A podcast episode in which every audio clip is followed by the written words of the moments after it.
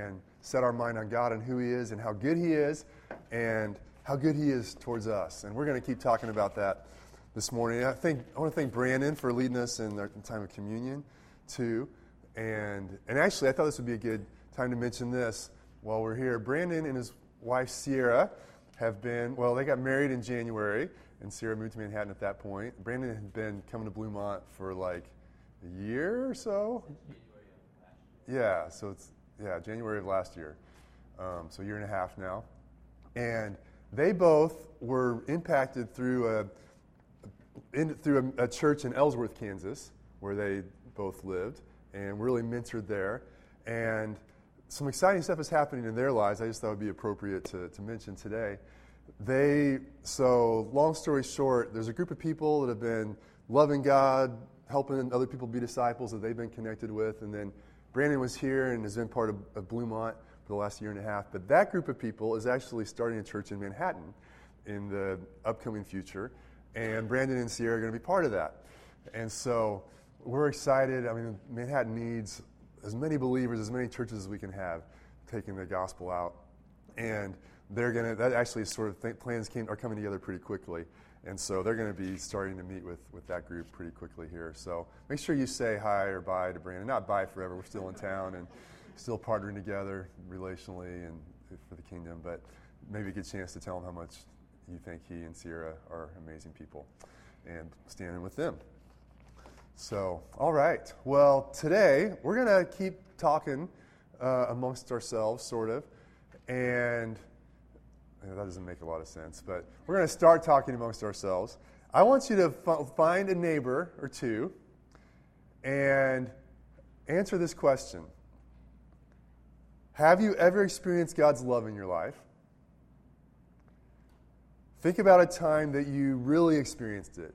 Think about a time that maybe more that, that comes to mind more than others. Like, man, at that time I, I experienced God's love. And go ahead and if you have an experience like that, if you don't, it's okay. Hope you get that today or in the near future. But if you've had an experience of God's love in any shape or fashion, just think about that and then share that with a neighbor. We're going to take like one or two minutes and tell those stories. So, ready, go.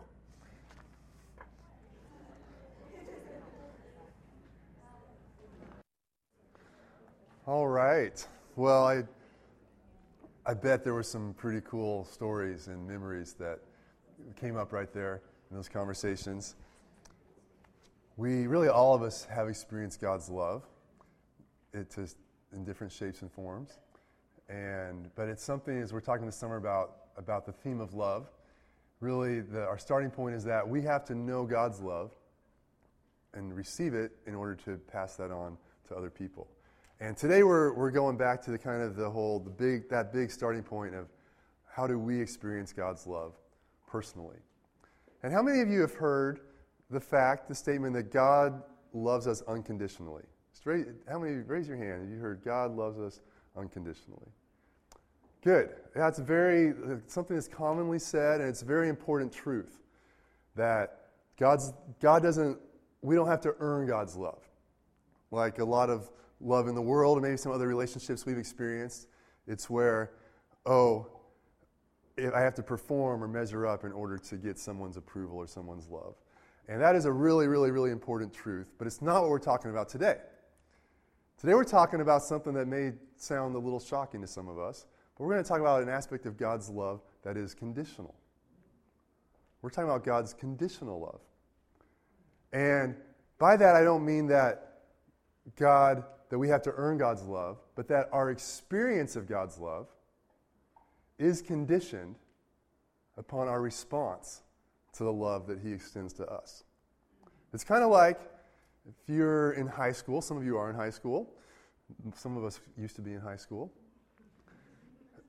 If you think it's, it's prom time, and the person in your school who's the most got it going on invites you to prom, that's the unconditional love being extended. This the most the person who's got it on the most, they've got a crush on you. And they're inviting you to prom. And they come and they show up at your door and the big ask and whatever they ask. And they've got this great night envisioned of dinner and dancing and conversation, and it's going to blossom into a beautiful relationship. That's the love extended to you. But whether or not you experience that love is conditioned upon your response. You have the ability to say yes and go to prom, or to say, no, I don't know, I think maybe there's somebody else, or maybe I don't think you're that great.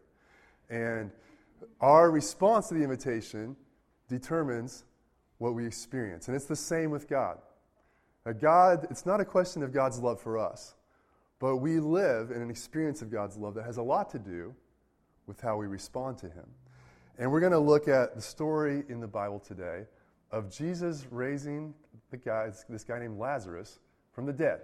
So it's kind of a kind of a well-known story, but you probably, you know, if you think of that story, you maybe think of other other points. We want to look at this story kind of from this lens of what does this story show us about what it takes to experience God's love. What is the part that's on us to come in and enter more fully into the sort of relationship that God wants us to have? And so I want to pray for us before we dive into the story. So, if you would, let's, let's just close our eyes and, and ask God to help us. Lord, I just thank you today. I just believe this morning that you've already been working in our hearts this very day. And I, I believe that there's still more that you want to do.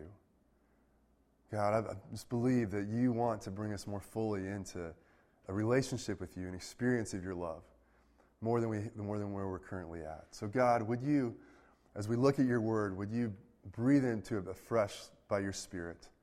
Cause us to see what you want us to see. Would you speak to our hearts? And not just, our, not just in our heads, but would you really help us to get what you want us to get and to live the life you intend for us? We thank you for this. In Jesus' name, amen. All right, well, John chapter 11. I'm going to read this. We're going to read this story and make a few points along the way. But again, we're looking the whole thing from the lens of, man, what is, what is God's conditional love? Like, what are the conditions for us to fully experience the life and the love that God wants us to experience? So it starts in verse 1. It says, Now a man named Lazarus was sick. This, and that's, there's a problem. And we live in a world full of problems, full of sickness, full of shortage, full of relational dysfunction, full of our own inadequacies. There's, there's a problem.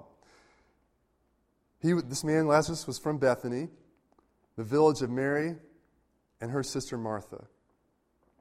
This Mary, whose brother Lazarus now lay sick, was the same one who poured perfume on the Lord and wiped his feet with her hair. This is, that's actually the next chapter is a story about one of these sisters. So it's three siblings Mary, Martha, and Lazarus. There are a few stories of them in the Bible. And in all these stories, we see that they had a close relationship with Jesus. In the next chapter, Mary's going to they were going to throw a dinner party for Jesus. And in front of everybody else, she's going to take this, this, this really, really expensive perfume that's worth a year's wages. So let's just say $70,000 in a bottle of perfume. She pours it on Jesus' head as a sign of devotion and gratitude and love. And so this is, this is not just any family, but these are siblings that really have a, a close relationship with Jesus. So it says in verse 3 So the sisters sent word to Jesus Lord, the one you love is sick. When he heard this, Jesus said, This sickness will not end in death. No, it is for God's glory, so that God's Son may be glorified through it. So there's this problem, and think about a problem in your life, because the same truth applies. Jesus speaks to this problem and says, Hey, this isn't going to end in death but it's for God's glory, that His glory may be revealed. And the first point I want to make is that it's, essential for us to get this if we're going to have a, if we're going to live in the fullness of, of experiencing God's love, is that God's number one goal is not your immediate happiness. God's number one goal is not my immediate happiness. Jesus says here that, hey, the point of what this is all about is I'm going to do something that brings God glory. And I want to use this situation, this sickness, this problem to bring glory to God.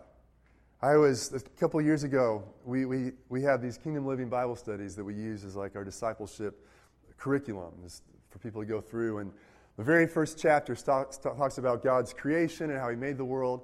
And we like to ask people in there, hey, what's, what's God's purpose for the world? And a lot of times we ask people this question What's God's purpose for the world? In fact, a couple years ago, we started a Bible study at one of the dorms right across the street over here. First couple weeks of school. And it was all, all freshman students that were from Christian backgrounds. And we asked this question What's God's purpose for the world? And everybody in the group agreed God's purpose for the world is for me to be happy. And one person said it, and it's like, yeah, that's, that's right. God's purpose is for me to be happy. And this, like, eight, nine people all were like, yes, God made the world so I could be happy. And I just, I hate to break it to you, but God's purpose is a little bit bigger than my momentary happiness. Now, God does care about our joy um, as, as we celebrated, as we worship this morning. There's a difference between joy and happiness, actually. Happiness is based on happenings, it's based on our circumstances. I'm happy because things are going well in my life right now. But if our happiness is based on happenings, then when things aren't going well, then our happiness is gone as well. But God wants to give us a joy that is deep in our soul, that's not based on circumstances, that's based on our relationship with Him and the fact that He loves us and He's bigger than us and He's brought us into something bigger. And that's, that's something much better than that. But, but we oftentimes, I mean, that sounds nice, but in real life, that's hard, right? Like when things aren't going good, that's hard. But it's important to realize okay, there's something bigger here than, than my immediate happiness. It goes, let's continue reading here. Verse, verse 5. It says, Now Jesus loved Martha and her sister and Lazarus. Now Jesus loved Martha and her sister and Lazarus. There it is. There's the love of God. And why does it say that? Because doesn't Jesus love everybody? Well, I think it's pretty clear as you read this story and other stories about Jesus and his relationship with Mary and Martha and Lazarus. There was a unique depth of relationship that they experienced. There was this, this conditional love I'm talking about. Like they there was a love that they got that the average Joe did not experience. And so, John, the author of the story, of account, this account, is writing it down and saying, hey, he's making the point. There was, there was a quality of relationship here that was really meaningful.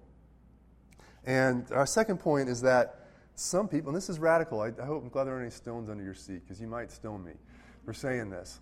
But this is, this is a reality based on what this whole idea of conditional, unconditional love. Some people experience God's love more. All right, am I safe?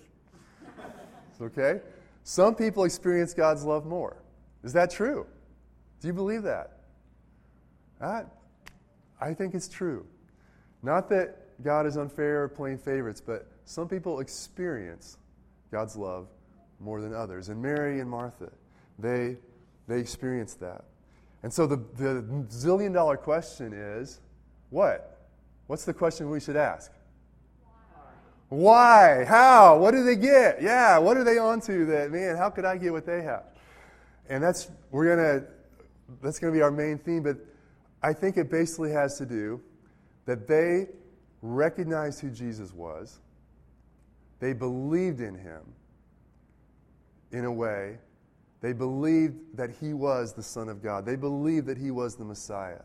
They believed that he was not just an ordinary person, but they had a revelation that this man walking amongst them was sent from God. And their belief in him was not just this, like, taking a multiple choice test, like, do you believe Jesus is the Son of God? Yes, I believe that's true. But it was something that grabbed their attention. Wow, God has sent his Son, He has sent the Messiah, and He is here with us and we have a chance to know Him. And man, what can we do to know Him more? And their, their belief in Him produced a love towards Him that caused them to reorder their life. completely. And that's really what, what real belief is. When we, we realize, when we believe in Jesus, and we believe in who he is, it's not just like, oh, yeah, I go to church, I believe Jesus is God, I'm a Christian. But it's, oh, wow, God, you are the Lord. You are the Savior. You are my Lord. You are my Savior. Oh, wow, what can I do to know you more? And the more we recognize who He is and reorder our lives around who He is, the more we experience Him more. You know, the stuff Jesus calls us into is, is always radical. You know, God calls us into entrusting the deepest desires of our soul to Him. You know, that's, that's pretty radical. But the more, there's, a, there's an aspect of a relationship with God that you only experience when you give the deepest needs of your soul to God. There, you don't experience His love in that way until you entrust those things to God. There are aspects of a relationship with God that you don't experience until you give your time to God. And so, man, it's, it's hard. Our schedules, our life, you know, all the, all the demands. It's, but there's something that it's like a, it's a door. Like, do we walk through that door of saying, God, I'm going to put you first in my time? And those who walk through that door experience more of God's love. It's not that God's like, hey, I'm just trying to crack the whip, over you and tell you who's boss and make you do this, but there's this invitation. Like, if you see who I am, then you'll put me first in your life. And as you, as you reorder your life around your relationship with me, then you experience more of that relationship. There's an aspect of God that you don't experience until you give God your sex life. I, and it's, it's amazing. I mean, what more to say? I don't know how to go here. You said sex in church, oh no. but it's really, really true that there, it's impossible to live the life God has called us to live in our sex lives. We can't do that by ourselves. But we can't just be like, okay, these are the rules and try to follow them. No, you can't really do it. And I don't care if you're single or if you're married or some other category I don't know about. But when we entrust that part of our life to God, we experience something that we only experience when we walk through that door. And so we could go on and on, but there's a some people experience God more, and it has to do with us believing in Him enough to entrust our lives to Him and reorder our lives. You know, you see Mary and Martha, they're always like, whenever He was in their vicinity, it's like, what can we do to have Jesus in our house? What can we do to spend time with Him? What can we do? Because this is Jesus. And you just like, they got it. Like, they got it more than all the other people. Like, other people saw something special, but they really got it. And they were like, hey, we're going to get him in our house any way we can. We'll, we'll build an addition. We'll find a way for him to live here. And that's the sort of belief that leads us into experiencing God's love more. Okay, back to the story. Verse, where am I? Verse 5 and 6. We read verse 5 again. Now, Jesus loved Martha and her sister and Lazarus. So when he heard that Lazarus was sick, he stayed where he was two more days. Wait, sometimes Jesus' logic isn't like our logic, right? So Lazarus is sick. Jesus really, really loves Mary and Martha and Lazarus. And he gets the word that Lazarus is sick on the verge of death. So what does he do? He stays where he is. He does nothing. That doesn't make sense. So have you ever felt like that? I got this need in my life. I need God to come through. He's not doing what I need him to do. He must not love me. He must not be real. He must, man, all the, all the doubts in our mind. The third point is God's love towards us often doesn't feel very loving. And Mary and Martha are waiting for Jesus to come. They know he can heal their brother. He doesn't come, he doesn't show up. They're in this crisis. Their brother's about to die. Like, it doesn't get much more intense than that. They call out to God, they call out to Jesus. Nothing seems to change, nothing seems to happen. And so, man, God often has a mysterious, odd way of showing his love to us. We, and, you know, we're really good at, at thinking, you know, we got it all figured out and thinking like, okay, this, if, if you love me, then you will do this, right? Like that's, I have this need, meet my need. That's, that's how we think. And, you know, especially it's easy to think this way because God is so good at meeting our needs. And so many times we ask and God answers. I mean, being a Christian, it's a very common experience of God answering our prayers and meeting our needs. And oftentimes, especially when we're a, we're a baby Christian, it's like God is teaching us, yes, I'm a father. I want to give you what you want. I answer your needs. But then there are times when it's not quite so simple. And it doesn't seem like God is answer, answering us. And so it's important if we lose sight of the first point that it's not about our immediate happiness, then we're really going to struggle when it doesn't seem like God is loving us the way that we expect Him to. You guys following? Is this real to life for anybody besides me? Anybody ever felt like, God, where are you? What's going on? This isn't that this is a real problem? Where are you? Yeah, that's that's part of this world we find ourselves in and part of the way that God interacts with us in a loving relationship. So, verse 6 um, says, he, he waited two days, and then he said to his disciples, verse 7, then he said to his disciples, Let us go back to Judea, to the place where, where this family lived. And skipping ahead to verse 17, it says, On his arrival, Jesus found that Lazarus had already been in the tomb for four days. Now, Bethany was less than two miles from Jerusalem.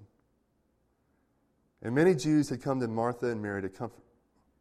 Okay, I mean, I just kind of skimmed over that. On his arrival, Jesus found that Lazarus had already been in the tomb for four days. Not good news. Doesn't look good for Jesus right here. Jesus waited two days, and then he takes this journey, and it wasn't by airplane. It took a little while to get there. By the time he got there, Lazarus had not only died, but been buried for four days. How do you think that affected? What sort of thoughts do you think were going on through Mary and Martha's mind at this point? There's all the grief of their, their brother dying, premature death. And then there's this where was Jesus? How come he didn't show up? How come he didn't come through? Where was he? You know, all that, all that stuff, all the thought process going on in their mind. It was, it was not just like God waited till the last minute and then came through. The last minute passed. He dead. He, he dead. he, he dead. He's, he's, all right. He, he's in the grave. He dead. It's not looking good. It's bad. He dead for four days right here. And then, and then Jesus shows up. I mean, it's almost better like don't show up now, right? Like you didn't come through when we needed you. Better just like stay doing whatever you were doing now because you didn't answer our prayer. You didn't give us what we needed. So that's what happened. Now, Bethany was less than two miles from Jerusalem, and many Jews had come to Martha and Mary to comfort them in the loss of their brother. When Martha heard that Jesus was coming, she went out to meet him, but Mary stayed at home. I think you can kind of see their personalities coming through here. Martha was always the practical, let's do something, let's, let's take action. Mary, it seems, was deep, more deeply expressive and emotional. Like Martha's like, okay, let's go out and talk and meet him. Mary, I can just imagine being overwhelmed with grief and emotions, just like, I, I don't even want to see him right now. Like, I, I, I can't handle it. I am just staying back here.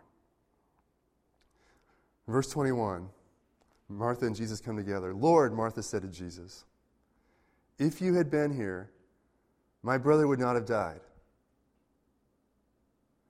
But I know that even now God will give you whatever you ask. God, I just I, I like this. You can see Martha's internal processing going on.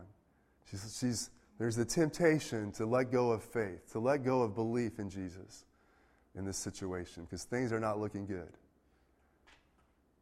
But, she, but she's like, no, I know. You, I, I know you, Jesus. I know you have, you're from God. You, you're a healer. I know you could have healed him. And you know, something in me saying, even now, even now, maybe there's still hope. Even now, God will give you what you ask. I mean, that's some, that's some faith right there. You know, and there, there's, a, there's that inner sense that God gives to his people. And sometimes it's buried, but there's that, mm, there's something there. Even now, God, you can still come through. And that's what God wants us to look to and go to. He he goes on. Where where am I here? Uh, you're whispering, but I can't hear you. Thank you. 23. All right. Jesus said to her, Your brother will rise again. So there's Jesus bringing hope, bringing this impossible statement Your brother will rise again. Martha answered, I know he will rise again in the resurrection at the last day. And so her mind goes to, yeah, at the last day, the end of time, there was going to be a resurrection. I believe he's going to rise again. And we may be, and it's easy to be like, okay, she's missing what he's really saying here that Jesus is going to raise him right now. But even that, like, we as Christians kind of take this for granted, but in a Jewish culture, this was not a given. This was the, the religious people were debated about whether was, there was going to be a resurrection or not, or if just this life was, was all there was. That's what the division between the Pharisees and the Sadducees was all about. And so she's, she has some faith on her. I, I believe, yeah, okay, I know he will rise again in that resurrection on the last day. Um, but she's, she's interacting with what he's saying here. Are, you, I, I just can imagine her asking, but are you saying there's something more, maybe? And Jesus said to her, I am the resurrection and the life. The one who believes in me will live, even though they die. And whoever lives by believing in me, whoever lives by believing in me will never die. Do you believe this?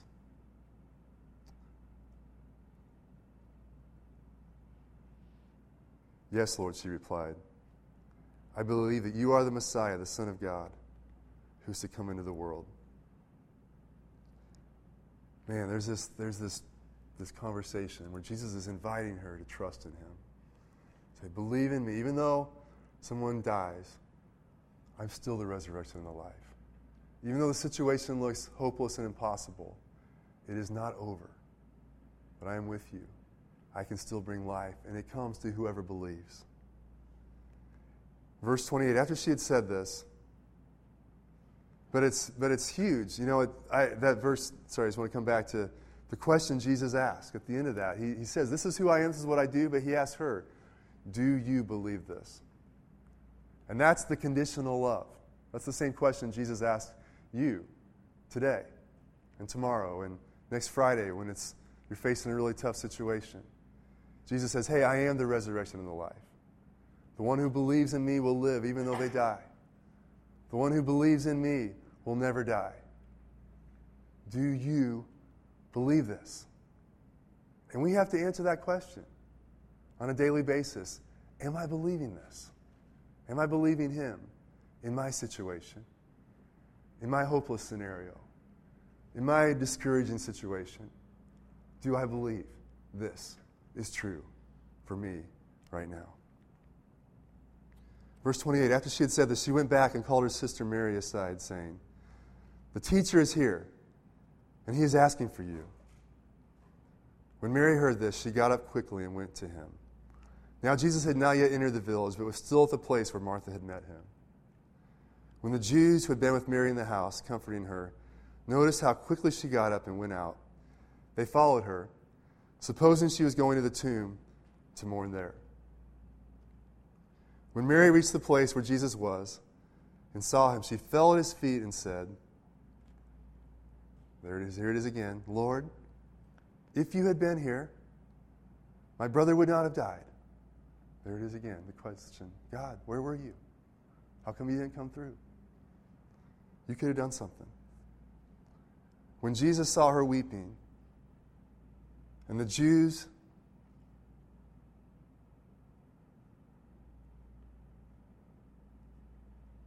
Jesus saw her weeping, and the Jews who had come along with her also weeping. He was deeply moved in spirit and troubled. Man, God cares. God cares. You know, yeah, He's got an answer. Yeah, He's going to come through. But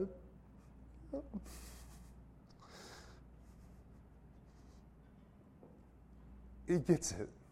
He's there. He's in the pain. He's in the pain of a broken world. He's in the pain of broken situations. He's in, he's in your pain. He's in my pain. He's in the pain that every person has that nobody else knows what it's like. And that's a reality. But God is there, even when it doesn't seem like it, even when it doesn't feel like it. He's there. He is.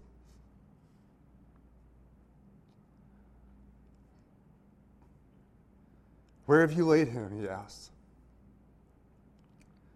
Come and see, Lord, they replied. Jesus wept. Then the Jews said, See how he loved him.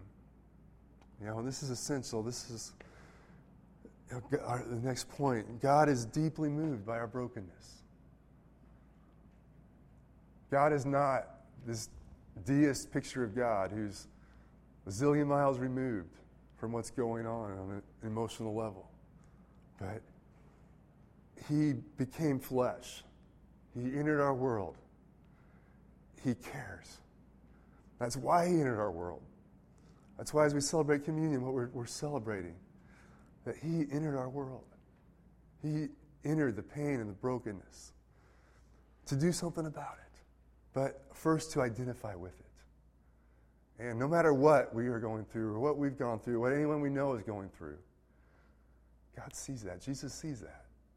He cares. That, that same emotion in him that led him to weep, to be deeply moved, Today, God, as He looks at the world, as He looks at our life, He is, he is in that like nobody else. He is in that, identifying with us, caring with us. He's there. It's, man, it's, it's essential that we know that and we experience that. God wants us to experience that. In verse 37, but some of them said, Could not he who opened the eyes of the blind man have kept this man from dying? There's that question again. And it's interesting that even though God is deeply moved and deeply con- caring about the brokenness of our lives, the brokenness of the world, the brokenness of our relationships, it's still possible to not realize that He cares. Even though, I mean, in this situation, Jesus is, is, Jesus demonstrating his emotion right in front of them. But for some, some got it. And like, oh, wow, yeah. See how he loved him. But some said, hey, well, why didn't he do something about it? There's, there's still the opportunity to, to believe God's love. It's still on us whether we're going to experience that, believe it, or not. The story doesn't end there. Verse 37, verse 38 Jesus, once more deeply moved, came to the tomb. It was a cave with a stone laid across the entrance. Take away the stone, he said. But Lord, said Martha, the sister of the dead man, by this time there's a bad odor. The King James gets it more accurately. King James says, It's been four days, surely he stinketh. That's really like there's a stench. There's, this body's been dead in a Middle Eastern climate for four days. Not only is he dead, but it really stinks right now. There's a reason we sealed up that tomb. There's a reason we took that body and put it in that tomb and put a rock there and seal the door because it stinks. And, you know, sometimes we do that. Sometimes we do that with the stuff in our life where there's pain. There's things that the things don't work out the way we wanted them to, or there's death, or there's disillusionment, or whatever it is, and we don't know how to handle it. And so we try to shove it back in a cave and seal it up because the longer it sits there, the more you think about it, it, it, it stinketh. It rots. It's that by itself. If, if you just try to deal with that rotting corpse in our own, in the natural world, you really, it's better to, it's better to stuff it. It's better to seal it up because our own resources do not give us what we need to deal with that, that disillusionment, with that death. So Jesus says, Take away the stone. They're like, uh, doesn't sound like a good idea to me. And Jesus said, Did I not tell you that if you believe, you will see the glory of God? Wow. Isn't that awesome? Depending on your perspective. But Jesus says, Did I not tell you, if you believe, you will see the glory of God? So they took away the stone. Man, that took some faith on those people's part. They, he said, if you believe, you'll see the glory of God. There's a rotting corpse behind this stone. He says, take it away. He says, There'll be, you'll see the glory of God if you do this. They took him at his word and they opened up that tomb. They went there. They rolled it away. Then Jesus looked up and said, Father, I thank you that you have heard me. I knew that you've always that you always hear me. But I said this for the benefit of the people standing here, that they may believe that you sent me. When he said this, Jesus called out in a loud voice, Lazarus, come out. The dead man came out, his hands and feet wrapped with strips of linen and a cloth around his face. What a scene. I mean, what would you pay to watch that movie in person? Like, to be there. That would be amazing. Like, Jesus speaks to the tomb, and then this dead dude, wrapped, mummified dude, like, walks out. That would be incredible. That's amazing. But it happened. Jesus did it. Jesus said to them, Take off the grave clothes and let him go. That's a whole other message we don't have time for today. But Sometimes, usually, even when God does a miracle, even when God saves somebody, we still have our grave clothes. We still have our old patterns. We still have the old ways of death about us. And it takes other people taking off those, those grave cloths for us to come into the freedom. It's something we need both God's miracle and also other people around us.